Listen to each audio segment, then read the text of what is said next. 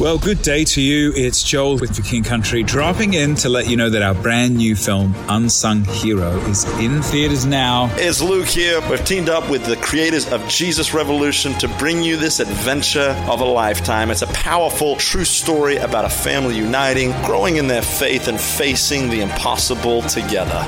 In theaters now, unsunghero.movie for more information. Rated PG, parental guidance suggested.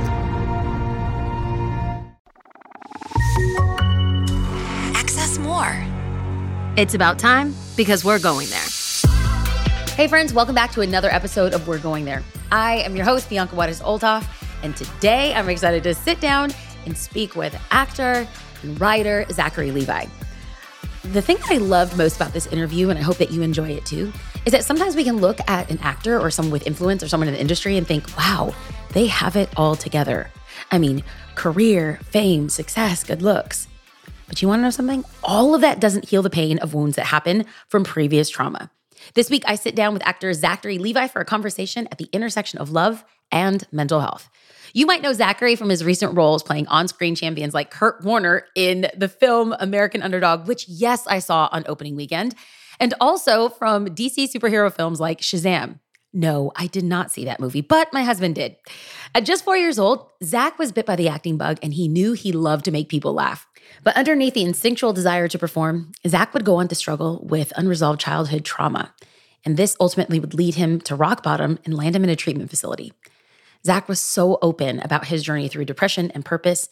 He even documented it in his debut book, Radical Love Learning to Accept Yourself and Others. I'm excited to hear how self acceptance helped him drown out the voices in his head that told him that he would never be enough. Find out what he calls his deepest desire and how it led him to write this book. I hope you enjoy the interview. Hi, Zachary. It's so great that you're on the show. Thank you for being here.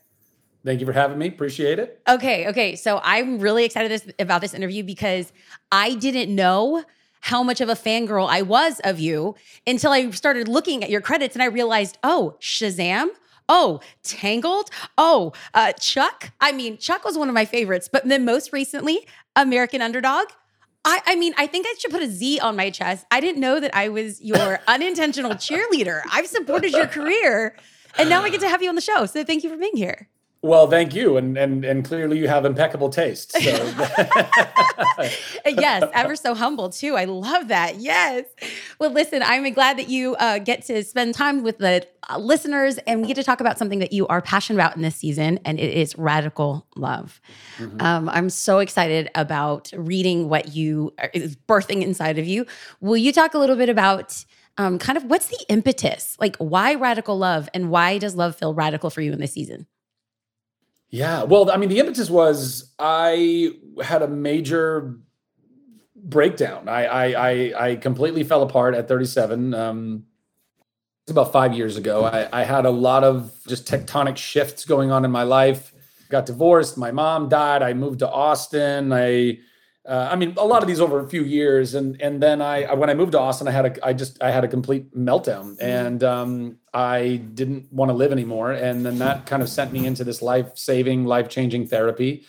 And on the heels of that, I booked Shazam, and then when I was promoting Shazam, I felt very obligated to share that part of the journey that you know i wouldn't i would not have gotten that role had i not done that very important work on my heart and on my mind and and so in doing that uh, harpercollins uh, saw some of the podcasts that i was doing and heard the message and they said hey we you know we think there's a book there and we think it can help some people. And to the extent that i can use any of my journey to help anybody else i'm always down for that cause. And so that was kind of the impetus for it. And you know ultimately so much of what I learned in my journey, and I'm continuing to learn in my journey, is what it means to love myself and to love others. And that, you know, love is not just amplified like. Uh, in fact, we can love those that we don't like, and we need to love those that we don't like. My mother God rest her soul, you know, she was a very damaged person who um, was abused herself and then never learned how to deal with that, never learned how to love herself. And so that all carried on into us. I mean, this is generational trauma. This is stuff that we recognize yeah. very, very um, correctly and it's real. You know, generational trauma is not yeah. a pipe dream. I mean, we're all experiencing this all, all, the time. But when I was in this therapy, I didn't realize just how much unforgiveness was still left in me. And I still had so much unforgiveness because I couldn't wrap my head around the idea of well, how do I, I guess, truly fully accept what my mother did uh, without still being like, well, she shouldn't have done that, you know, uh, like we all do. I mean, I think, um, you know, some of us have really um, loving parents uh, and and more healthy relationships with our parents, but I, I would say maybe the majority of people don't. Um, I, I, don't know that for a fact. I don't know. I don't. I've not, I'm not done any Gallup polls on it, but um, majority of people can relate to uh, households that are not quite so functional, not quite so healthy, at least from one parent or another, um, and can can relate to some kind of abuse going on in their life, be it physical, emotional, mental, psychological, whatever. Mine, thank God, was not physical abuse, but very psychological and emotional. Okay, so I have to I have to ask for a second. So uh, we we're we're diving in, and I am so here for it. I just have a question. You are so open and honest, whether it's on social media, whether it's online, whether it's through this book about uh, trauma and uh, generational trauma and having this breakdown.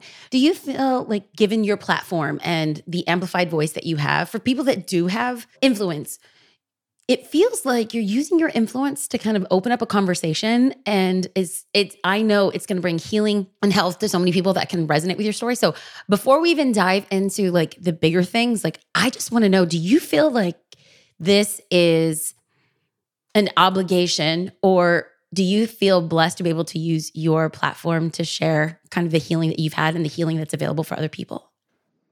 Yes both yeah. I, I, I think it's an incredible opportunity. I think it's an incredible um, look. You know, if we've learned nothing else from Spider-Man, it's that with great power comes great responsibility, and I think that, which is also a biblical tenet, kind of pretty much anyway. But I, I, I think that anybody that has a platform. By the way, we all have a platform. Yeah. Some of us just have a much smaller platform, and some of us have much larger platforms, and there's a lot of platforms in between. I'm just using whatever platform God's given me to be as authentic a human being as I can be mm. and to use that authenticity to be vulnerable. And and I because I think vulnerability is a superpower. I think vulnerability begets more vulnerability. It's it's scary when you start being open, but you know, I mean, I've been doing it for a long time and immediately the response was overwhelmingly positive. You know, I'm sure there's going to be people that are more closed-minded or more judgmental or more fear-based or whatever it is and i got to try to just be patient with them and love them through all that. But uh, by and large me talking about my own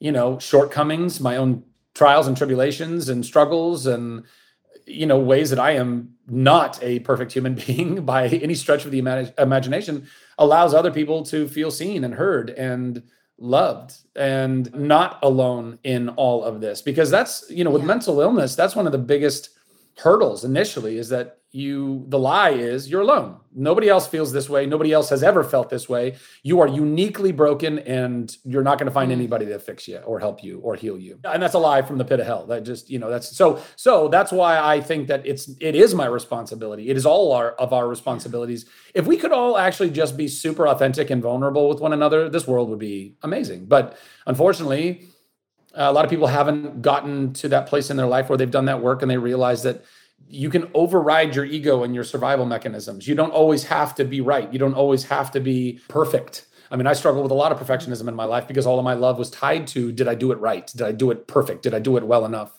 And that's all lies, you know. So I think we all got to talk about this. And again, light is the greatest disinfectant. The more we can all just shine light on what's really going on in the world, then the sooner we're all going to find healing, I think. Okay, so one of the things that uh, stood out to me when you were talking about like a lot of there's this preoccupation being like fixing things from the outside, mm-hmm. but you said that fixing things on the outside begins on the inside.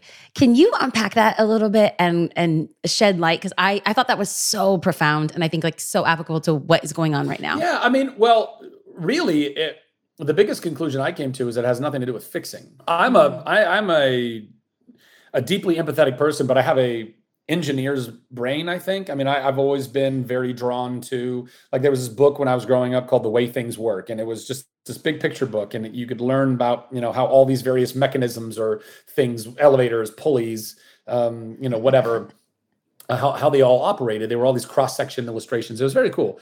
And i've always liked to figure out not just how things work, but also how things could work better. Why are things not working properly? And I've applied that, unfortunately, to my mind and to my heart. Now, I say unfortunately because we are not machines. We are not robots. We are not gizmos. We are these flesh and blood organic computers, if you will, but it is not a matter of some one and done fix. It is a journey of healing. It is not a sprint, it's a marathon. And I, even after going through a lot of the incredible life saving therapy that I went through, still was convinced that, okay, I did it. I fixed it. And just like I broke a wrist and I got to get it cast, you know, reset and cast, and it's going to hurt for a couple of months. But once I get the cast off, I'm fixed. I'm good as new. I don't have to worry about it anymore. It's just not how our brains and our hearts work. It's just not. It's much more. I talk about this in the book, but mental health and dental health are, are basically, you know, they're very, very similar. And it's not, you know, you don't just like do some super brush and then your teeth are perfect for the rest of your life. It's not how it works. You, every single day you have to brush and floss.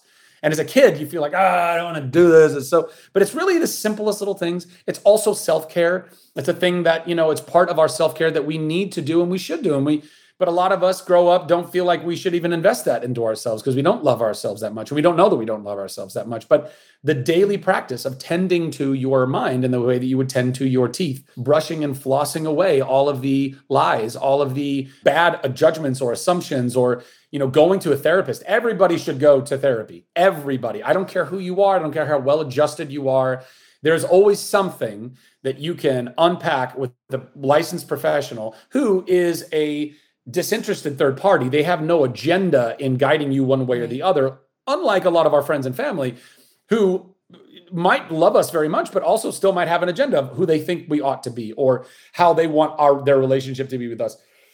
What can they get out of it? A lot of it can be subconscious but a licensed professional is like hey you're paying me to give you honest real feedback that doesn't benefit me whatsoever. This is just me spending time with you unpacking your feelings unpacking your thoughts and helping you to see things perhaps in a, in a, in a different light and helping us to understand ourselves and the world better and how we fit into the world.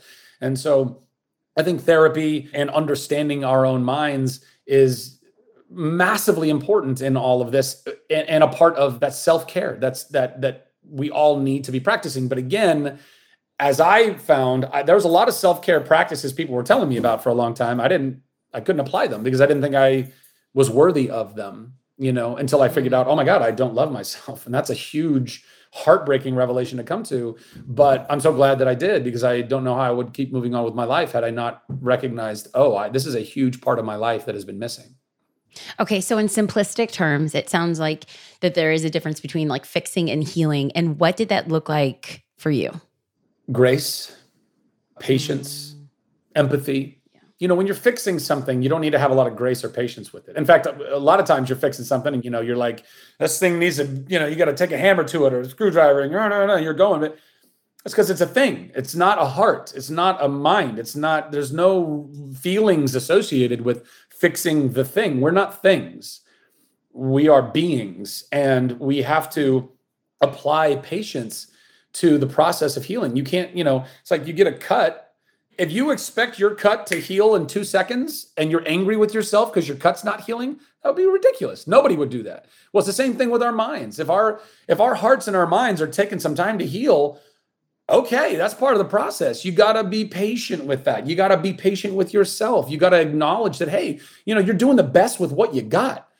Every single one of us i mean this is one of the hardest things i think for people to really wrap their head around and swallow but every person on this planet I mean, by and large, I think there's, you know, obviously, you know, clinically we can point to a very small percentage, but a percentage nonetheless of people who struggle with psycho, you know, that are psychopaths or sociopaths, you know, and, and one could argue that maybe they're born that way.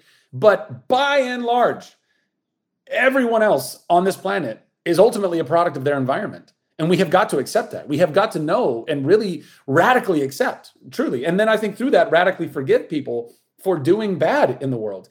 They're not inherently evil. They are themselves abused in some way, shape, or form and probably have been for quite some time. And our society is not like getting better with that. Mental health is getting worse across the board in large part because of things like social media in large part because of like how that makes people feel it makes people feel small and inadequate and like failures because we're constantly looking at these curated versions of other people's lives that are not true and we all kind of know that but we still don't i mean i i'll look at social media and i'll look at some of my like peer fellow actors and I go, oh man, they seem to have it all together. They're so happy and successful. And look at they got a wife and kids. And what am I doing? I'm like, Zach, whoa, whoa, whoa, whoa, calm down, calm down.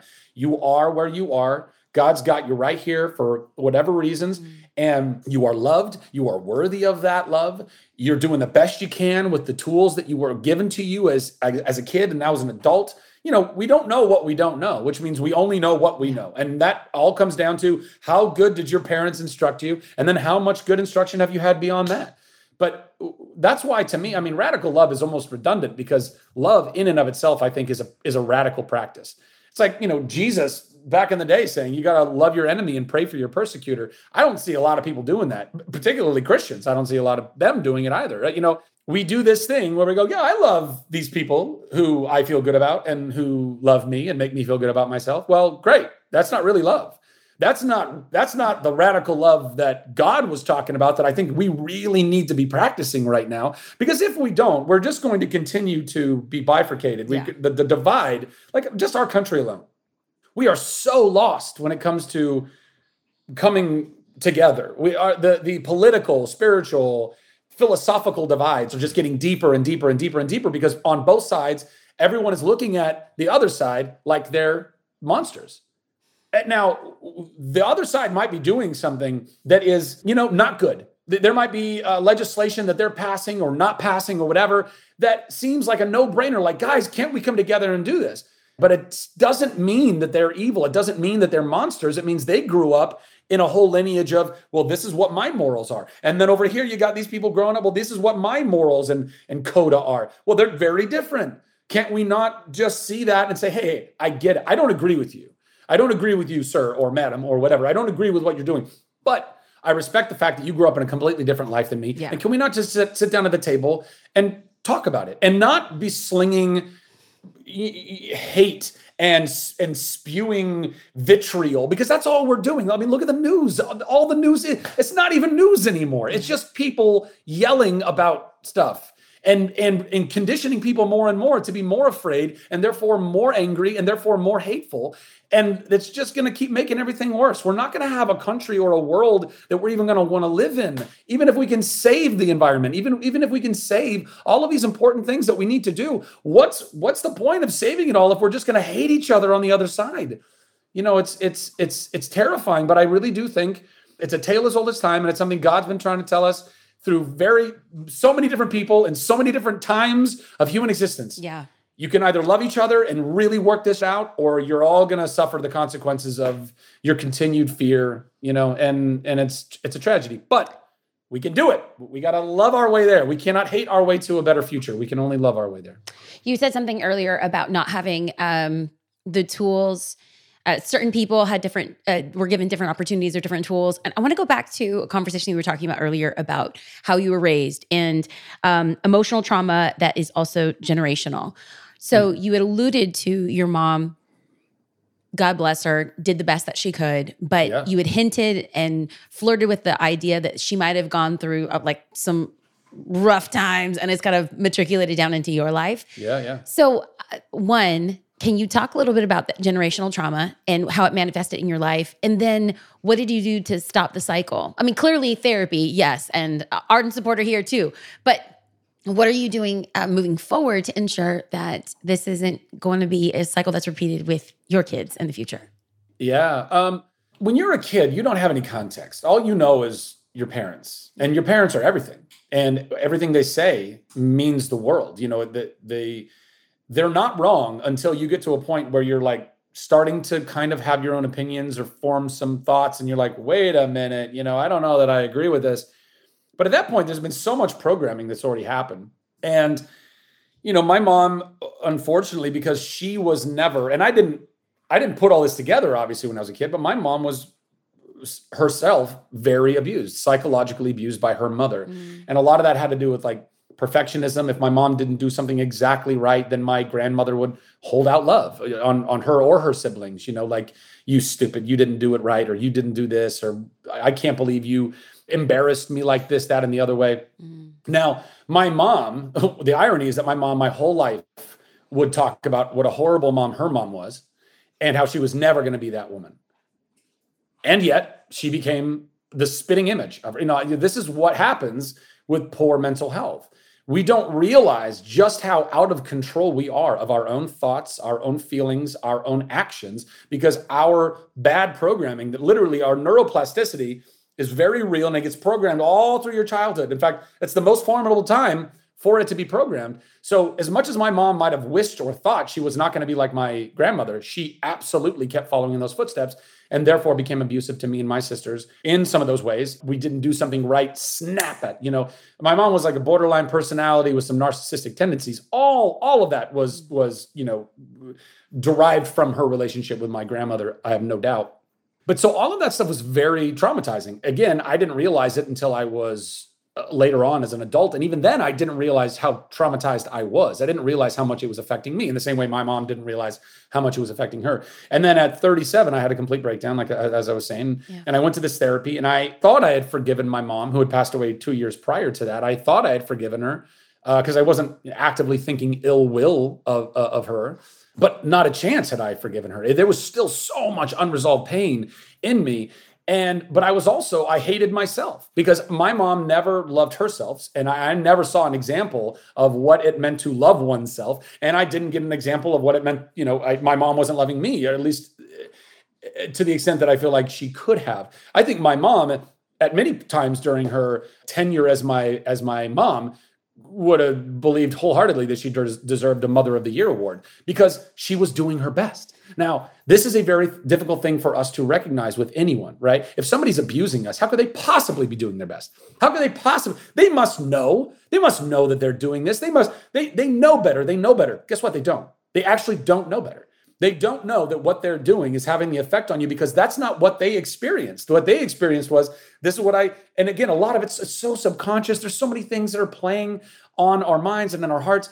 And so going through this therapy and learning how to love myself for the first time and forgiving myself for all of these things that I was shaming myself for, talking to myself with the same voice that my mom and stepdad talked to me with as I was growing up, not realizing, by the way, we don't realize our self talk is the voice of those parents. If you had great parents, you got great self talk. If you didn't have very healthy parents, then you don't really have great self talk. And I find, and I had to get to the point where I could just forgive myself. Well, in order to forgive myself, that means I had to radically accept that I was doing the best that I could. Oh, wait a minute. If I was doing the best I could, that means my mom was doing the best that she could. Oh my God. Mm. My mom was just a product of her environment. She legitimately, mm. like most all people, again, psychopaths and sociopaths with, you know, little asterisk there, perhaps, but everybody else is trying to survive this really gnarly, wonderful, but gnarly life and world that we are thrown into. And so that was one of the biggest breakthroughs for me is recognizing that it, it really is, and it's and it's a radical thing. You know, when you go through major traumas in your life, therapists will tell you, you know, well, you can either sit and dwell on it for the rest of your life, and you can be a victim for the rest of your life, or you can radically accept that it happened and move on and say, yeah. I don't, I can't fix that. I can't change that. I have to radically just accept it. And that's crazy and it's hard. And I'm, I'm not saying it's an easy thing to do. And it's going to be different for everybody as they do it. But as, as the sooner I could get to the point where I could radically accept that this was my life, this was my mom. Okay, that happened. Okay. And also uh, uh radically forgive my mom because I could recognize, I could see the five year old in her who was being traumatized by her mother and recognizing that my mom never intended to grow up to be this version of herself. This is the pro- she was this product, and then that led to the radical love. That led to I can absolutely love this woman, even if I vehemently disagreed with the way that she raised me and my sisters and and don't condone so much of what she did i can still radically love her because she is worthy of that love because we all are i mean that's to me that's really you know so much of the heart of the book is like and I know a lot of people have a hard are going to have a hard time wrapping their head around it, particularly when it comes to our abusers. But they are worthy of love, every single one of us, even our abusers, even the most quote unquote evil people in the world are still deserving of love because I think that we are all miracles, every single one of us. We're all extensions mm-hmm. of God's light and life and love. Some of us are not acting as those extensions, some of us are acting as extensions of darkness. And that's really sad and that's really tragic. But that's not because you start evil. I mean, look at how many five-year-olds are walking around and they're just fine. They're they're full of promise and naivete, and they see another kid. It doesn't matter what their race, religion, faith, doesn't matter what it is. They just want to go play ball with them. They're like, "Hi, I'm Bobby. You're Susie. Let's go play in the jungle gym." It they are there's a purity in there. There is something very real and pure uh, about that child's soul, and it's from there on that not because of choices that they've made, but because of choices their parents and family and and community and society make that mold them into who they are. So are we just going to hold that against them for the rest of their lives? Or are we going to say, hey, I don't agree with what you're doing. I'm not going to condone what you're doing. You're still responsible for your bad actions, but I'm not going to dehumanize you. I'm not going to call you a monster. I'm going to hope that through loving you, you might be able to see that light that you can actually shine. And that's what I think a lot of people try to do in prisons right now with you know, murderers on death row or things like that. It's interesting that we can almost make that leap more easily than we can make the leap to forgive and love our more intimate abusers like our parents, right? We can see people in prison who have literally killed someone, but recognize that, oh, they are traumatized and they were acting out of their really horrible abuse. And we can then almost like forgive them, you know. And again, a lot of the people that are doing the work with these people in prison are not the direct uh, recipients of that uh, abuse. So that you know, there's that too. But we can see that we treat. Do- I, I've said this many times before.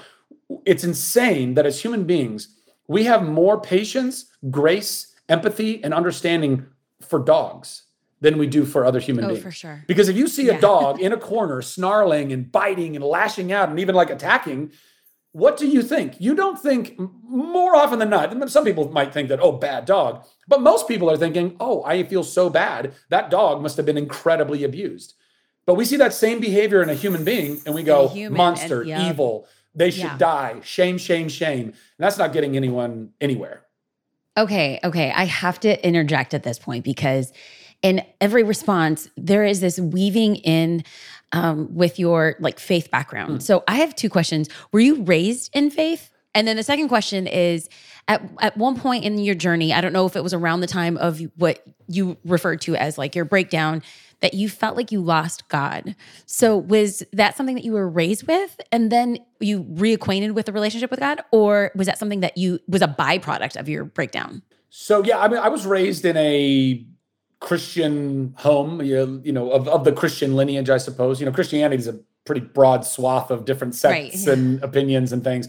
And, you know, like I didn't really grow up going to church. My mom was very um, anti establishment and anti authority and lots of things, but she was deeply spiritual and would have lots of gatherings at the house and, you know, have friends over and they would have deep uh, philosophical and spiritual conversations and whatnot. So I was raised in and around that stuff. And then at 18, I really decided to start going and trying figuring that out for myself because I didn't want to just believe something because my parents believed it. And that's been a really fascinating, powerful journey, me and God, for the last many, many moons. And it's taken lots of twists and turns and it's evolved in lots of different ways. But ever since I was four, I've always had a very, very, I don't know, just strong portion of faith. I've always just known that there is a God, there is something bigger than all of us and all of this that is like the force in Star Wars that is flowing in and through all things. So at what point did you feel like you lost God in your journey? Well, right. So so that's what I was getting to. So, you know, then after feeling like I had been at least trying in earnest to keep following God and doing what I thought was right to do, even though I failed at it all the time, I made this big move to Austin, Texas, where I had these big plans, dreams that I believe God gave me to go build a community and uh, take care of people, a very altruistic kind of venture. And then I got to Austin and I felt like my whole life fell apart and I felt completely abandoned by God and I did not feel his guidance anymore. I, I, I, felt alone. And and then in that the darkness consumed me and the lies from the darkness consumed me and I didn't want to live anymore. And fortunately I had friends and family that were able to surround me. My sister found this incredible organization that was able to set up these 3 weeks of super intensive life-saving therapy and through that process feeling God's love again through myriad, you know, ways. The instruction I was getting, sure, but this woman, particularly in the book, we call her Beth, was just an answer to prayer. She was like a conduit of a mother's love God's love through a mother to me that genuinely helped save my life in that time and help me to understand that I am worthy of love, no matter what I ha- am or have done or have accomplished. And that's part of the message of the book that I'm trying to share with people, which is, you know, I, by the way, we we're all kind of told these things throughout our life, but they never really landed with me. I still felt like, yeah, yeah, yeah I get it. Like I'm worthy of being loved because I'm, you know, because I'm me or whatever. But we all still got to do something, don't we? We all still got to go accomplish mm-hmm. whatever it is that we're supposed to accomplish. We're all these vessels or instruments, and I want to go accomplish all the things that God has set out for me. And if I don't do that, I guess I failed. I've also come to the realization that we are all infinitely valuable and also entirely unimportant. God can use us for all manner of amazing things and also doesn't need us.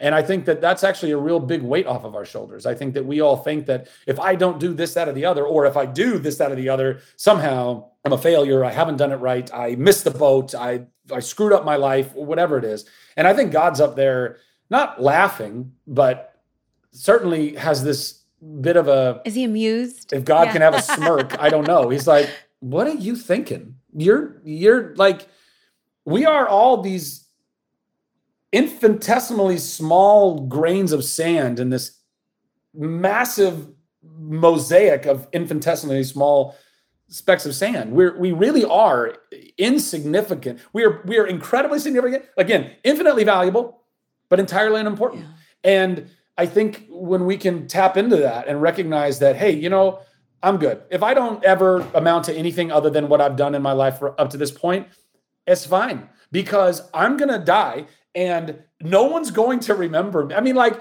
again, this is this to me, this is more of an empowering thing than a than a sad thing. But you know, it's it's just context and perspective. I mean, how many emperors of full-on empires that ruled millions and millions and millions of people who had the power to you know slay someone in their own throne room like ah off with their head or whatever it is. They had all the power in the world. Do you know all their names? No. No. No. You don't. Nobody does. Nobody remembers anything. All of these super famous people that live today nobody's going to remember who they are 100 years from now 200 years from now. Nobody's going to remember. So we got to take all that pressure off of our shoulders and recognize that like hey life if nothing else goes on. Yeah. It, I mean, there's a reason why some of the wisest people in the world have continued to tell us this uh, over and over and over again. Like life continues, life moves on, life goes on. This too shall pass. Whatever all of these things that we build up to be these incredibly difficult, insurmountable situations in our life are actually quite, quite small and minimal. And again, that's not to diminish any of it or the importance of it. It's all very real and important in our lives but it should hopefully give us a little more context so that we don't feel completely overwhelmed and buried by it and instead just say hey give yourself a break like that was one of the biggest things that i learned in all of this and i'm still practicing because it's not just a one-stop shop fix it's a it's a it's not a, a sprint it's a marathon it's a it's a it's a lifetime of healing yeah. and that's beautiful because every day you do a little more work and every day you love yourself a little bit more and every day you're able to love other people a little bit more and um I think that if we can just keep encouraging people to do that, then we have a we have a shot at a good future. And if we can't, then I don't know what the future holds. I really don't. Listen, Zach, we are out of time, and not on my end because I still have like two more pages of questions. You are a man of thoughts. You are a man of words. I'm excited for what you're doing. I'm so excited that you, I'm a woman of faith and seeing your journey lived out and the platform that God has given you. You are using your anointing, your gifting, and your calling to reach so many people, not just on movie screens, but now on pages. I love the message of this book. I love what you're doing. Thank I have a thousand more questions for you, but that just means you have to come back to the podcast for another time of day. We'll do it again. Hey, well, I'll come back. Congratulations. Um, I know the book. I'm going to prophesy and say that the book is going to be amazing and it's going to hit so many lists. Um, but I just appreciate Amen. your time. Thank you so much. And thank you for doing the hard work for mental health and advocating for those others who are struggling too. Bless you. Friends, thanks for tuning in. I hope you enjoyed this episode. As always, I love encouraging our guests that are on the show by letting them know how they've impacted our mind, our thoughts, or our heart. This week, you can tag at Zachary Levi. His last name is spelled L E V I. And let him know where you listen to the podcast, how it impacted you, or what you're going to apply to your life. Till then, just know that I am grateful for you and grateful for this time that we get to spend together. As always, if you've enjoyed the podcast, we encourage you to download this podcast or subscribe at Access More or wherever you listen to these fine podcasts. Until then, friends, I appreciate you and I'll catch you next week.